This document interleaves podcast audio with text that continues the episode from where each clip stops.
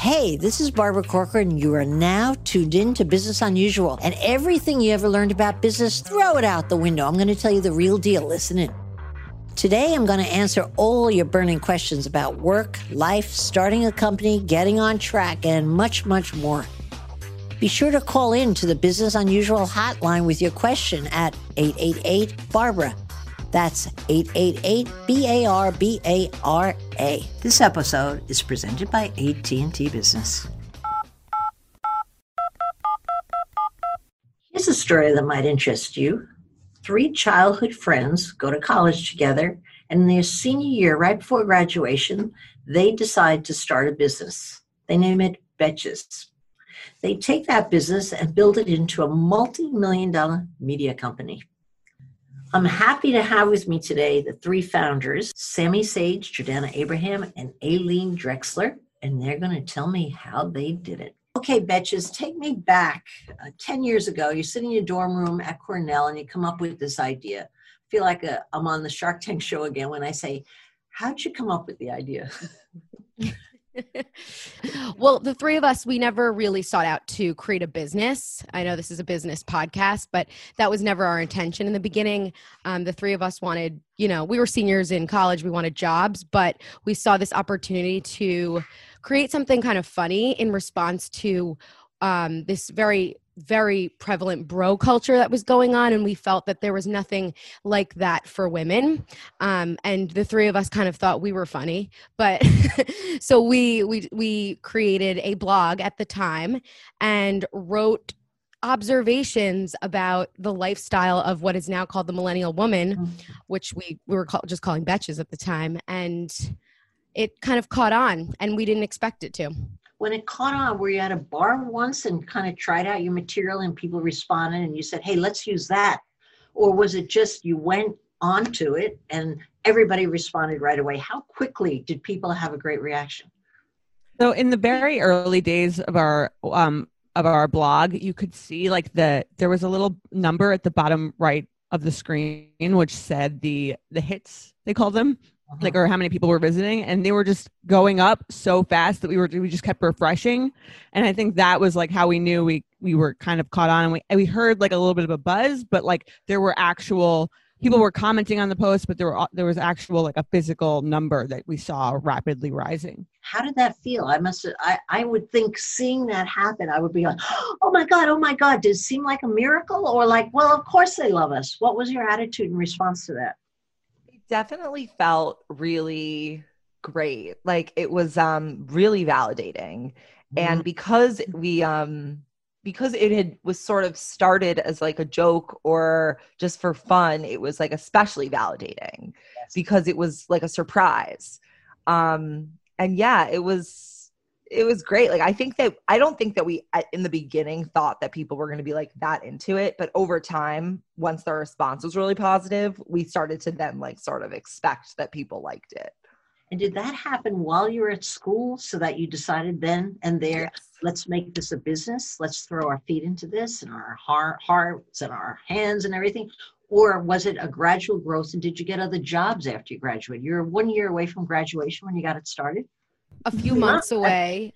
We just knew yeah. that we could, this is something that we wanted to work on um, rather than this is some a business that we want to start.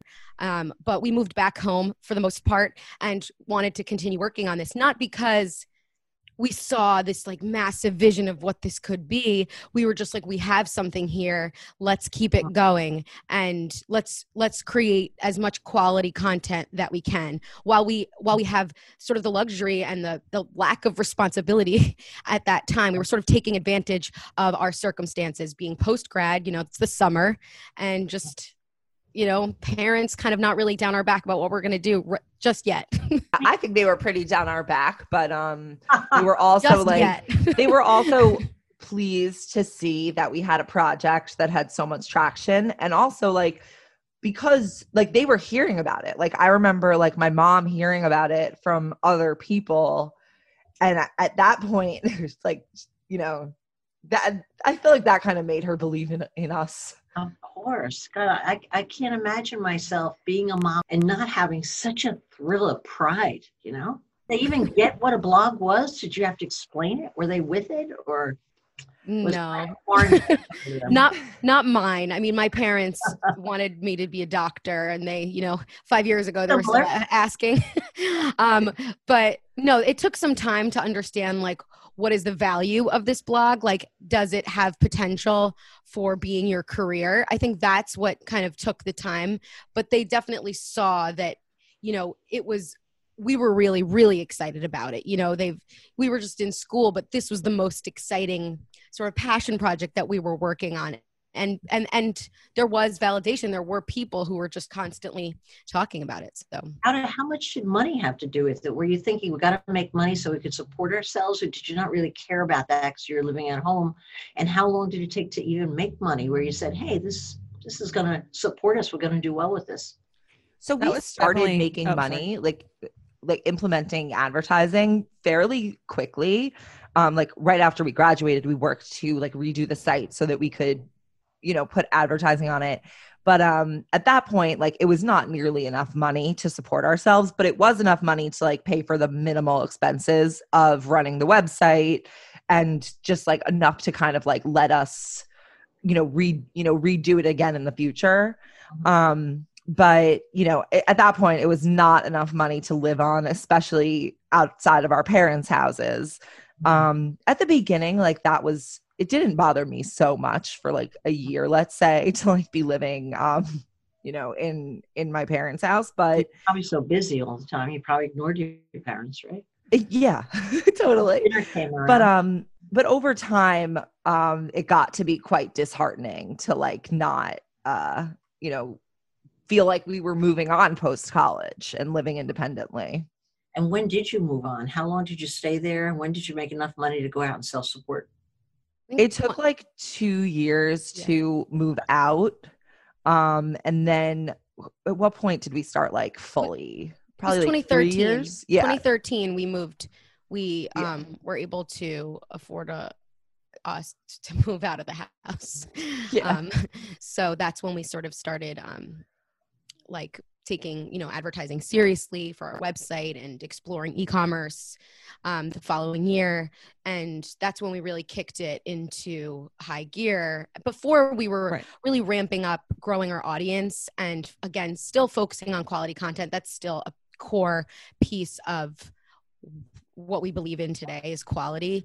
Um, but we, At that, that that's when like the business side sort of kicked in by that by twenty thirteen, twenty fourteen. It definitely took a while to like live in a way that wasn't like page. Well, pay, we never really got paychecks, but like um, you know, enough money to live like comfortably without stress or anxiety. Like even when we were living in the city, it was still like it took a while to really get to that point where we were like, okay, we can fully support ourselves on this without having to get anything else, without having to do anything else. I remember I had student loans, so that was like a big thing because that was due every month, regardless of whether or not, you know, they don't care how much Betches is making, they just need an actual payment. So I remember that being a very stressful thing, and being able to pay that off, I felt like was like a moment where I felt like, okay, this is, we're, this is something that we can really do. A victory, actually, I would say. How did you decide who did what? And I'm wondering where you ran your operation during those early years. Was it on your own computers individually, or did you have a spot you all collected on and collaborated? Um, we we worked from our computers. Eventually, we uh, rented a WeWork when that was kind of up and coming.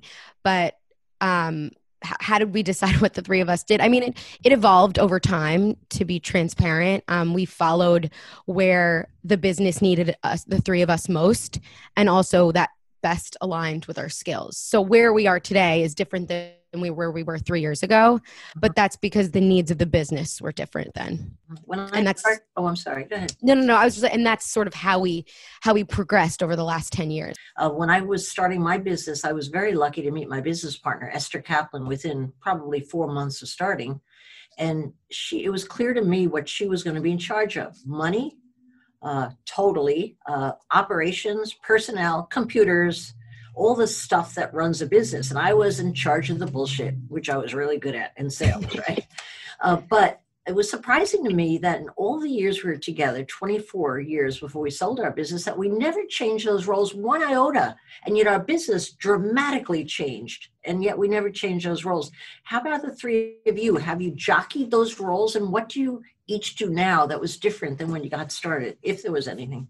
I think it's been, I think one of the, one of the challenges over the past ten years is, has been figuring out what those roles are. The three of us, like when we started, we're all re- we're all creative. And I think that what really inspires all three of us is, you know, doing creative things, whether it's, whether it's, you know, being talent on a podcast and having like these really honest conversations, or coming up with content for social media, or, or writing. So we were, th- that's like was the heart of the business. And that's what I think like all three of us are, you know, we all feel like drawn to, but over time, obviously, like you can't have all three founders, you know, directly working on that. And like, especially since we're not, with the exception of podcasts, we're not like responsible for making the kind of like churn of day-to-day content. Yes. Um, but now we, you know, now we have like, per, we have fully divided roles. Um, I I'm in charge of the content, which, in, which involves like all the podcasts, social, newsletters, editorial, everything in that area. Aileen's and you, Sammy, you don't do any of the writing anymore yourself? I do occasionally write, but it's not like I'm trying to like put out a post a week. Yeah. Um, but if I feel inspired by something, like I'm more than happy to, that's like kind of like my favorite thing to do, honestly. Like that's when I feel most like alive at work, is when I'm actually like making something, but that's just sort of not the reality of like running the business. And how about you, um, Aileen? What do you do? Um, So yeah, I mean, I also love the creative stuff, but I've sort of challenged that creative creativity into like creative strategy. So um, I oversee biz- business management, operations, brand and marketing, and external relations. Um, but podcasts are fun too. At the root of all that is good salesmanship. Is that your forte? I can sell you a pen. Yeah. Okay. And how about you, Jordana? What do you do? Um, I oversee partnerships and revenue. Oh, so sounds boring. Yeah. It is boring, which is why um, I'm also glad that I'm very involved in podcasts as well. Yes. So like like Sammy said, like we all um, really like the creative stuff is what kind of, at least for for me also, um, keeps me excited, keeps me on my toes. Like um, and so hosting a podcast is definitely one of like the the more fun, exciting, engaging things that I do. I remember there was one juncture in my business, I'll never forget it, where Esther came in and said, it must be fun taking all the calls from the reporters. I'd like to try my hand at that. And I knew I had a problem for the first time on territories, right? Mm-hmm. No problem. And as luck would have it, the Wall Street Journal called on some item. And I immediately said, quick, get online, whatever it is that time, and take that call from the reporter. He's asking about this. And she panicked, got on the phone, and I watched, because we had a glass wall between our two offices. I watched her squirm in her chair for ten minutes. And I said my prayers to God saying, thank you, God. Thank you. And after that, she hung up. I went in and I said, okay, you want to be in charge of reporters? And she said, I can't do it. Don't ever give it to me again. Yeah, I say that funny story because it was the one infraction in all those years together where things got a little mixed up and envy entered in. Do you ever feel envious or, or bad feelings at all about, you know, she's getting to do this and I get to do this and I, you know, that I would have liked to have done that. Any of that infighting quietly, even on territories, because three's a crowd. Three is always a crowd. I don't. I don't know so much that it's about um like the territories or like um that someone has to do something, but like I mean, we're we're friends who've started this company for ten years. We've definitely gotten into our fair share of fights, especially you know. Before we were all remote, we would we worked in the same room office together. So it's like that's more than you see a spouse is like you're in the same room every day, all day. Yeah. Um, with your friends, but they're also your business partners. So the lines get blurred.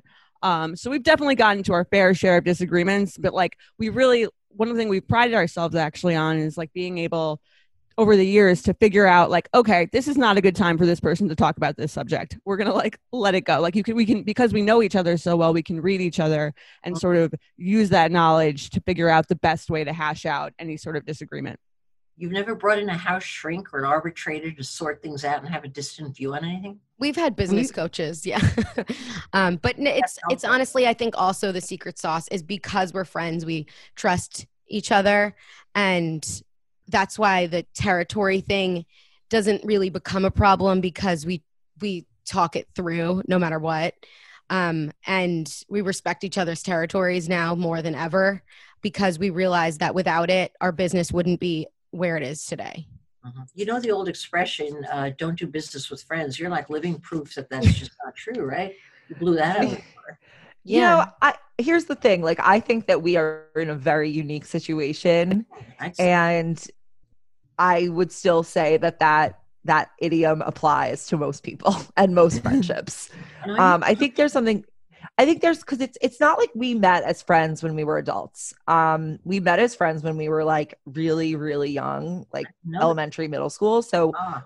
it's been pretty formative. Um, to have each other like in our lives in a way that is more like, it almost feels more like a family business than friends in business. Obviously, like we're not, you know, in the same family literally, but there is like sort of a familial vibe, I think, that's more like, it feels more like a familial vibe, at least to me, than it feels like a, I started a business with like a friend. And I look at like friends who are founders in other situations, and it just it just has a different feeling, I think, to it. So in a, it's almost like a marriage where you have a childhood sweetheart. Those marriages, by the way, tend to last better than other marriages. A three-way marriage. three-way, wait. Yeah, three-way marriage. Amazing, really. But what about marriage? I did. I'll segue into that. I wanted to ask you about that later, but let me bring it up now. Um, how do the men fit into this? I know, Jordana, congratulations. You're recently engaged. Aileen and Sammy, you're both married, right? For yes, yes. Not so long, right? I've been married for like six months. Mine is, yeah, a year and a half. But um, I think that we, I don't, I, I don't think this is a coincidence um, that we three chose partners that really value successful women, um, yeah. don't feel threatened by it. Um, probably is one of the things they love about the three of us. And I think that allows us, you know, to, to do what we do. And I, yeah. I also, the fact that my husband at least values that in me, that makes me love him more. So mm-hmm. I think it's a hard thing. And of course, I'm of a different generation, but of the women of my generation, uh, when they're enormously successful or grew to be enormously successful and married before they were successful, uh, most of those marriages did not stay together because it did feel threatening to the men, no matter how secure the men might be. Uh, So it always became an issue of the many women that I know that have been successful. Maintaining a marriage, uh, I think, is hard, harder work to some degree. I think things have changed now, all right? Uh, but what I wanted to ask you is, um, did you seek each other's counsel on what do you think of him? You think he's going to work out? You think he's secure enough? Do you think, or was it just your own private affair that each chose a man? And I'm sorry to pin one more question. Would you have chosen that guy ten years ago when you weren't as successful as you are? The same guy? Okay. You're saying no, Sammy. What? No, saying? Well, I, not even because of success. Like, I feel like I would not, like, my husband's like a really like nice, stable, like good hearted guy who is like not afraid to like, to to be that way. Like he, he doesn't try to like put on a tough mm. exterior, like I think, or like a sarcastic or like um cool exterior. I think that back in the day, I would not have been attracted to like just like a nice, confident person who like doesn't need to prove himself. Yeah. Maybe and not like exciting as you would have found a different guy back then. Yeah. Also like he, when he, when we met, we met like five years ago. Like we were, the three of us were like pretty successful, like maybe like less financially successful, but like we were pretty successful, like in terms of like, you know, we had had, you know, best-selling books, like we were pretty established. So. And uh, how about you, Jordana? You were the latecomer to the marriage crowd. Uh, were you a little scared picking out a spouse? And did you seek the counsel of your cohorts on what's he like? What do you think about him? Yeah. I mean, I have a whole, we have a whole dating podcast that I host that's about, you know, that'll probably tell you why I was the last to be, to be getting engaged. Um, and like, kind of like Sammy said, like, I think that when we started this, um, we had maybe like, we're valuing different types of, of guys. And I think that as, um, as we got older. And again, if you listen to the You Up podcast, you can get my whole dating journey. And we, we talk about really long-term relationships too. You might enjoy it. Um, and yeah, I think, I mean, I started that dating podcast after I was like four months into dating um, my now fiance. And I think at the time it was like, you, like Aileen said, like them being supportive of what we do, were doing. I remember being like, is this okay with you? I'm about to be sharing stories about, you know, not only dating you, but also dating other guys before you. And he was like, yeah, that's in the past. And he thought it was cool. Yeah. Really important. Obviously, it wouldn't have grown to where it is today with if he didn't have that mentality. I think who you choose as a spouse probably has more to do with your future happiness than anything you could ever do in business. If you're miserable at home, man, it comes into everything. So good for you that you waited, and good for you that you chose great guys, right? Let's take a short break to talk about a company I love.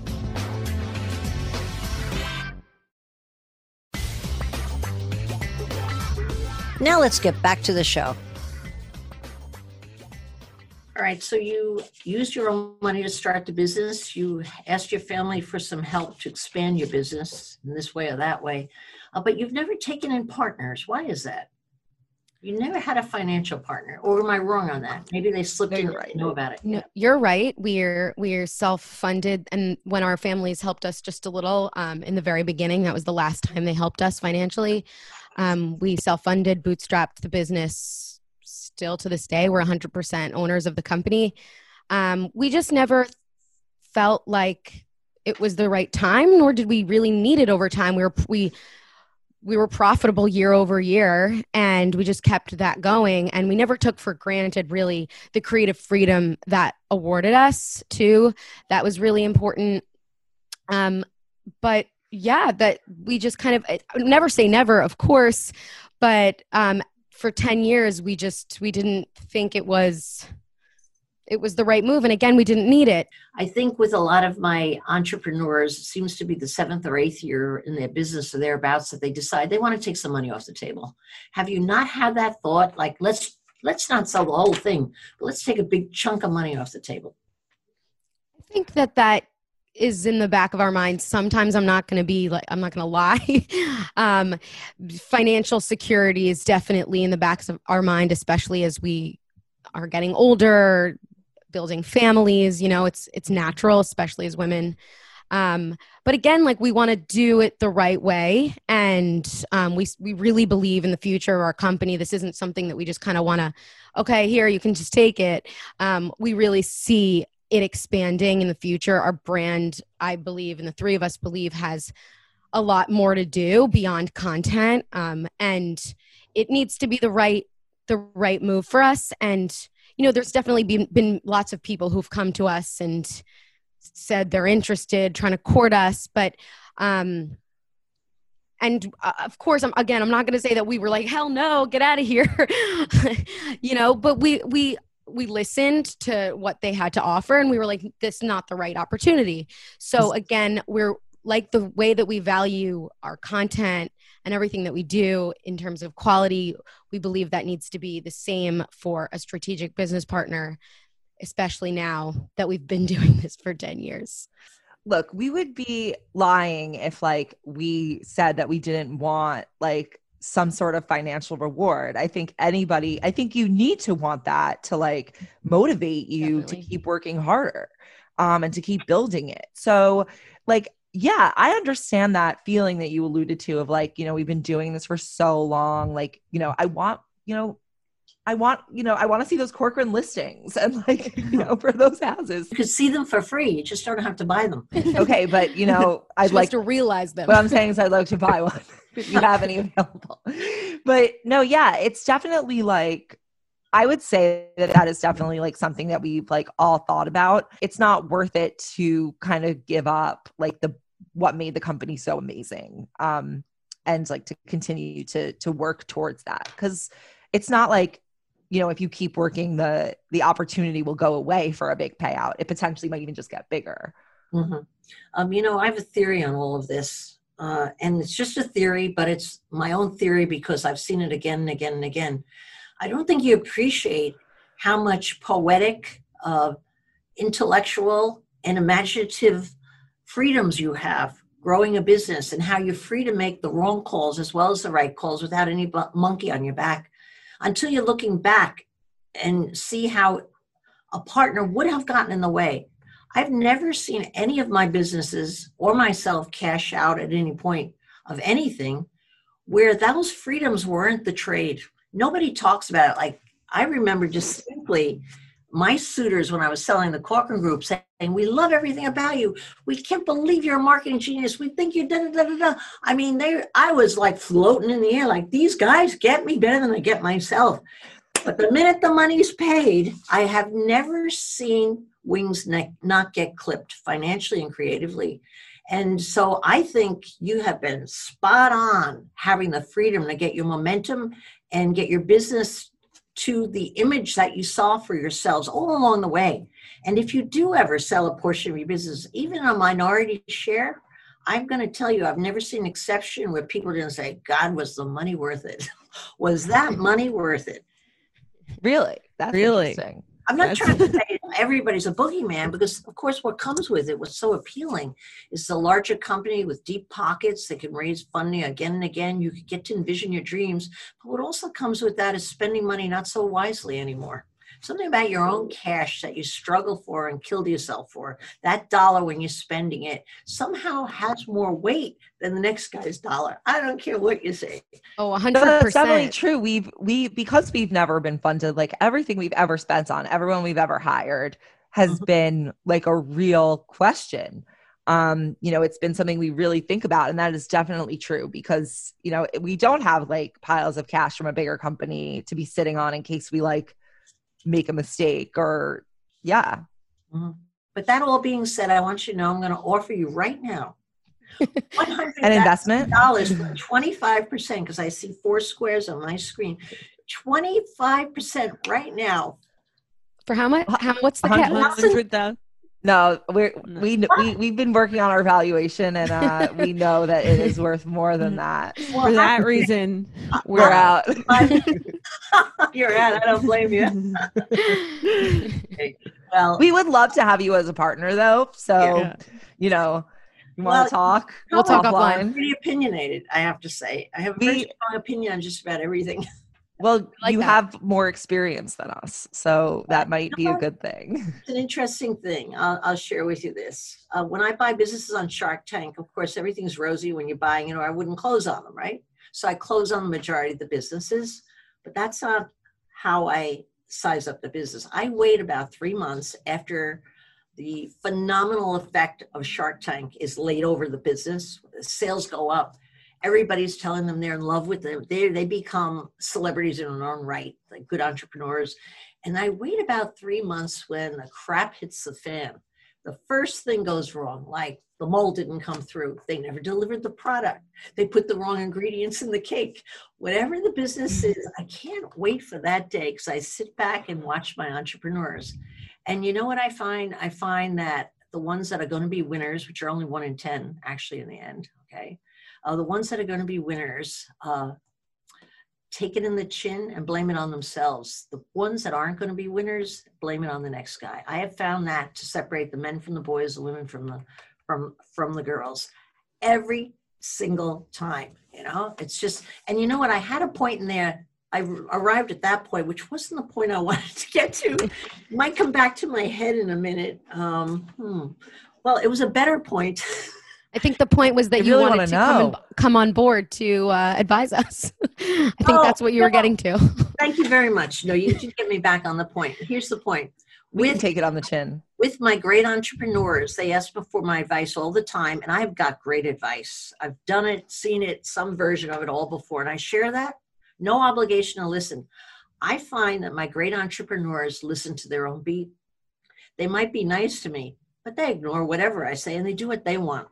Whereas everybody else, nine out of ten that aren't going to be great, are taking notes like, "Could you repeat that, Barbara?" So I've learned that great entrepreneurs uh, walk to their own beat totally and don't really listen to advice. They might graze on it, but they really listen to their soul on what they do and the decisions they make.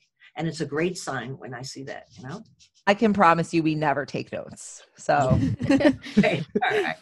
Okay, I'm talking too much. I want to ask you about uh, an oddity that surprised me. I remember when I met you, you wanted to be anonymous behind the scenes. So when I first heard of you, that was your mantra. What happened there that you came out and said, hey, this is us. We're behind this business. Get to know us. What happened there? Um, okay, so when we started as anonymous, um, the The, the anonymity partly, I think, came out of like the, the reason why we started it, which was like for fun, as a fun project. Um, at that point, we thought we were going to get like traditional jobs um, post-college because we were, it was like February of our senior year. Yeah. And so the, the anonymity both came out of like necessity and out of sort of like happenstance.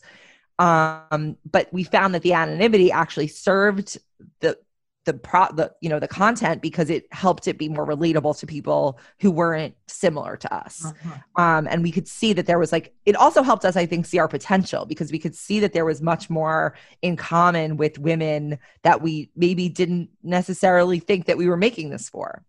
So it definitely really helped. Um, and then honestly, like the New York Times approached us and we're like, do you want to like, you know, we'll write about you. Do you want to talk about your business? But, you know, you you would come out and say who you are. And we were like, okay, like we feel like we're ready to do that. This was in twenty thirteen. We felt like we were ready to do that because it's not, we needed to go further than what we were just doing, which was like writing a post a day in this, you know, in this like funny voice. Um, and we wanted to like be able to expand. And we thought that if we, you know, this was clearly what we were really doing, like this was our job.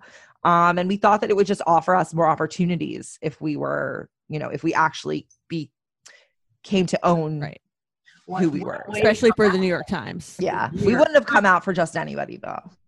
What a great story scoop for them, actually. They must have been like, they couldn't believe your your answer of okay, right? Yeah. I read that story and I was surprised. Uh, you know, I was like, well, if they're going to come out, this is the way to grandstand. And what kind of a difference did that make in your business? What was the immediate knee-jerk reaction of that from people on the outside?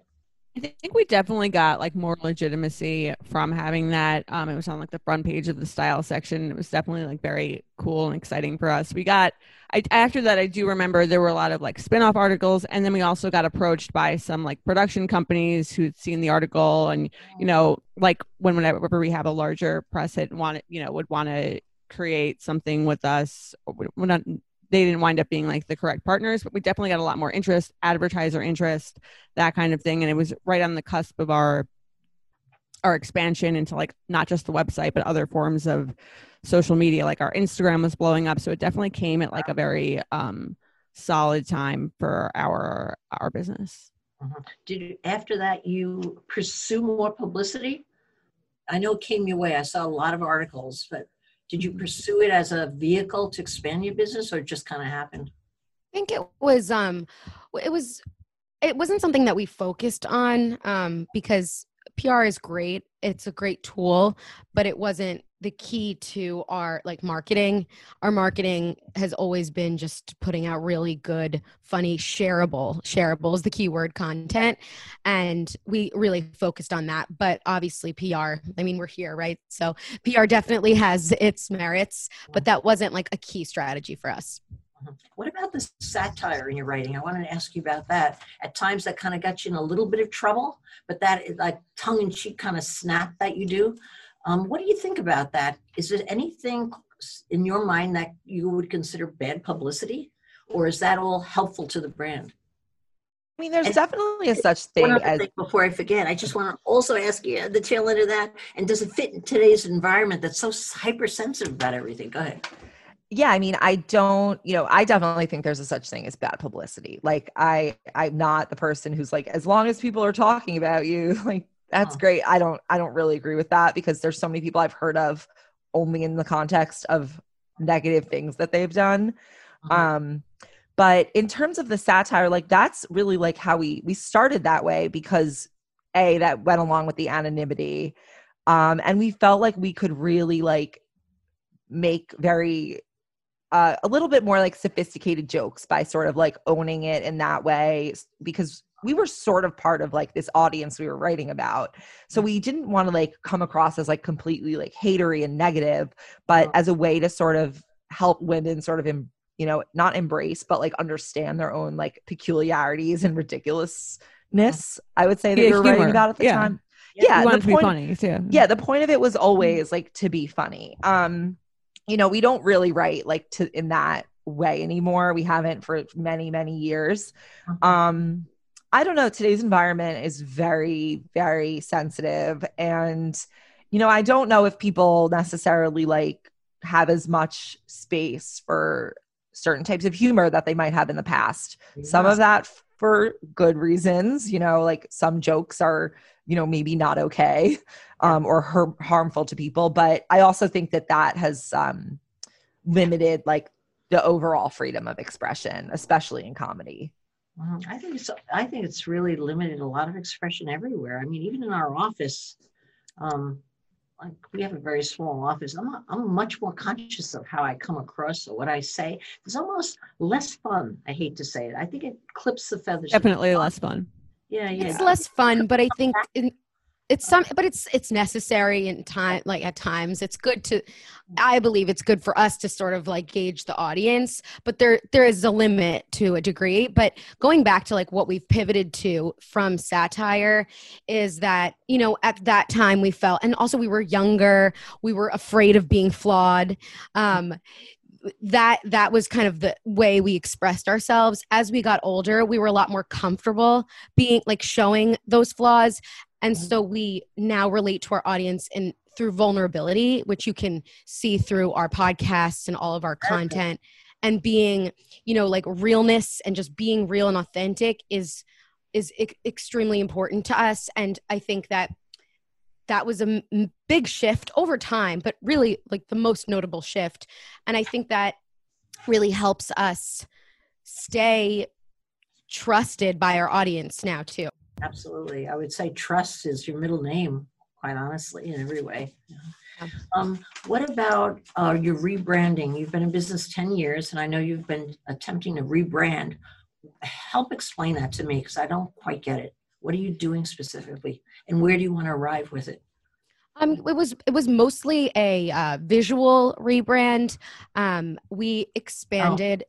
so much in the last three years. Um, and we've, we've grown so many new brands and verticals off of Betches mm-hmm. that the previous website and the, like the, I guess the, the brand system, brand branding, visual system didn't allow us to, to continue to expand. And, um, at that time, you know, there was like so much millennial pink and it was very muted. We really wanted to lean into our boldness, and we didn't feel like that the previous way we looked reflected who we want to be in the future or where we want to go, which is just being this really innovative, contemporary like content and uh. content engine and like uh, brand for women. Um, so we kind of went away from like super editorial style blog, anything like that, yes. and really just kind of very bold. You can see like we have so many like bright colors when you land on Betches dot com, and it's very obvious what we do. Um, podcasts, newsletters, content, e-commerce, and products. So like, and experiences. So you can really just see that in the forefront, and we're not shying away from that boldness. Whereas before we may have been a little bit more, not shy, just like, just like a little bit more hesitant about leaning into the word Betches and, yeah. and what that was. So that was really the big shift that we we did just now. Like it was at the end of Mar- middle March, and it was also to celebrate the ten-year anniversary. Yes. Okay.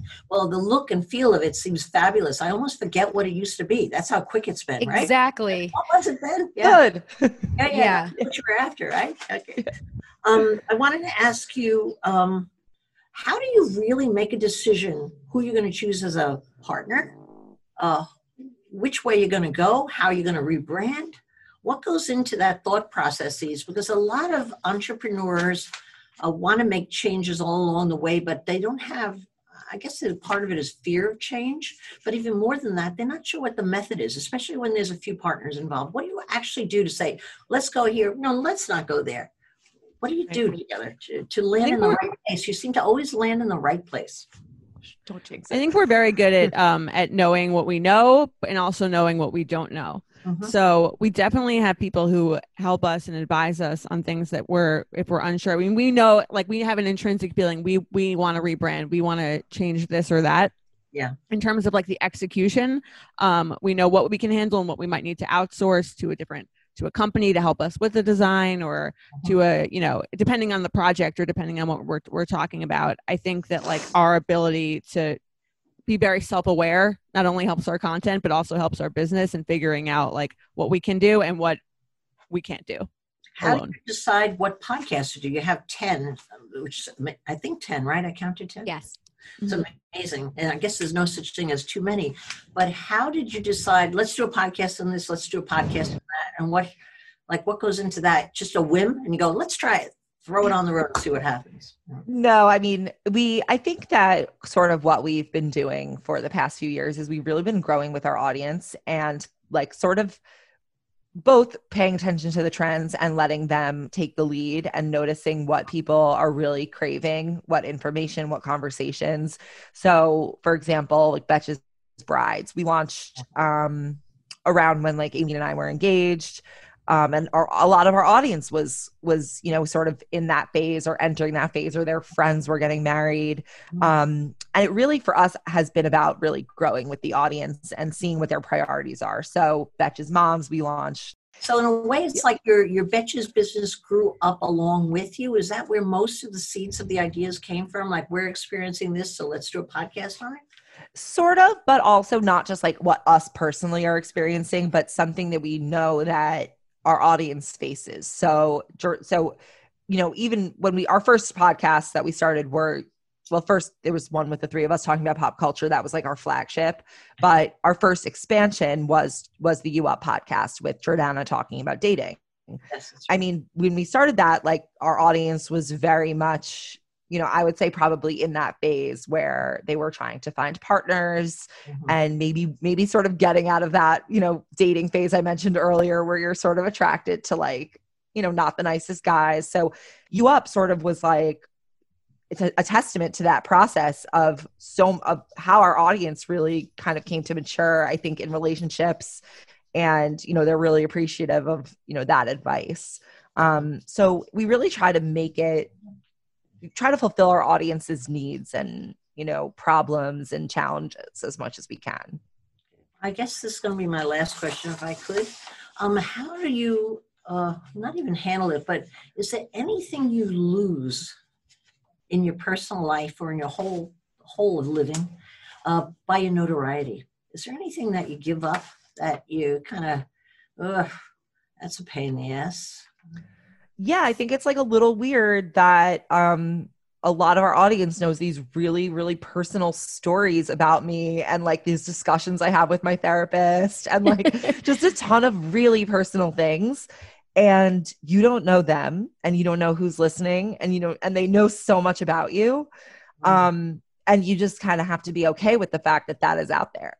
Do you switch into yeah. another personality when people no. treat you as though they know you intimately, that you have another person, you have another Sammy or Jordana, Aileen, that you can put out there for their pleasure, but you keep this other private person for yourself? Or is it all blended as the same individual? I think it's, I think like there's always things that like, you know, you're not going to share unless you've worked them out internally, so, or like privately. So I, I do think there's some elements that we still keep private, but in terms of like our personality, and I think that's what the audience really relates to and loves about the stuff that we put out, is that we are who we are and we're not trying to like develop some curated personality to please them. But that's what the the, the parts of our podcast that people love most is when we're vulnerable and we are sharing like how we feel mm. and the intimacy that that's like the best part about listening to a podcast, is you feel like you have an intimate relationship with someone that you don't actually know. I couldn't like switch my personality if I tried. Like, no, you couldn't. I don't, I would agree with you. But I could yeah. pick Aileen as a medical doctor easily. I always feel like I'm doing a virtual medical visit with you. That, that makes me happy. Tell your mom. So it might still be in the cars. Well, thank you, girls, ladies. Thank you. Betches. Thank you. Betches. Uh, I'm so proud of your enormous success. Not as much as your parents or your friends, I'm sure, but close second. So thank you very much for sharing all your thoughts with me. Really, thank you. Thanks for having us. Thank you so much for having us on. We're huge fans. We don't want to exaggerate. And as business people. Yeah. yeah. So. But I like you three times as much as you like me. We'll take that. Doubtful. Okay. And that's all we have time for today. If you have a question, leave me a voicemail on the Business Unusual hotline, eight eight eight Barbara. That's eight eight eight B A R B A R A. You can also tweet it to me at Barbara Corcoran, and I may just answer it on a future episode. You've been listening to Business Unusual with me, Barbara Corcoran. Come back next week to hear more steps and missteps I took on the path to success. Search and follow Business Unusual on iHeartRadio or subscribe wherever you listen to podcasts.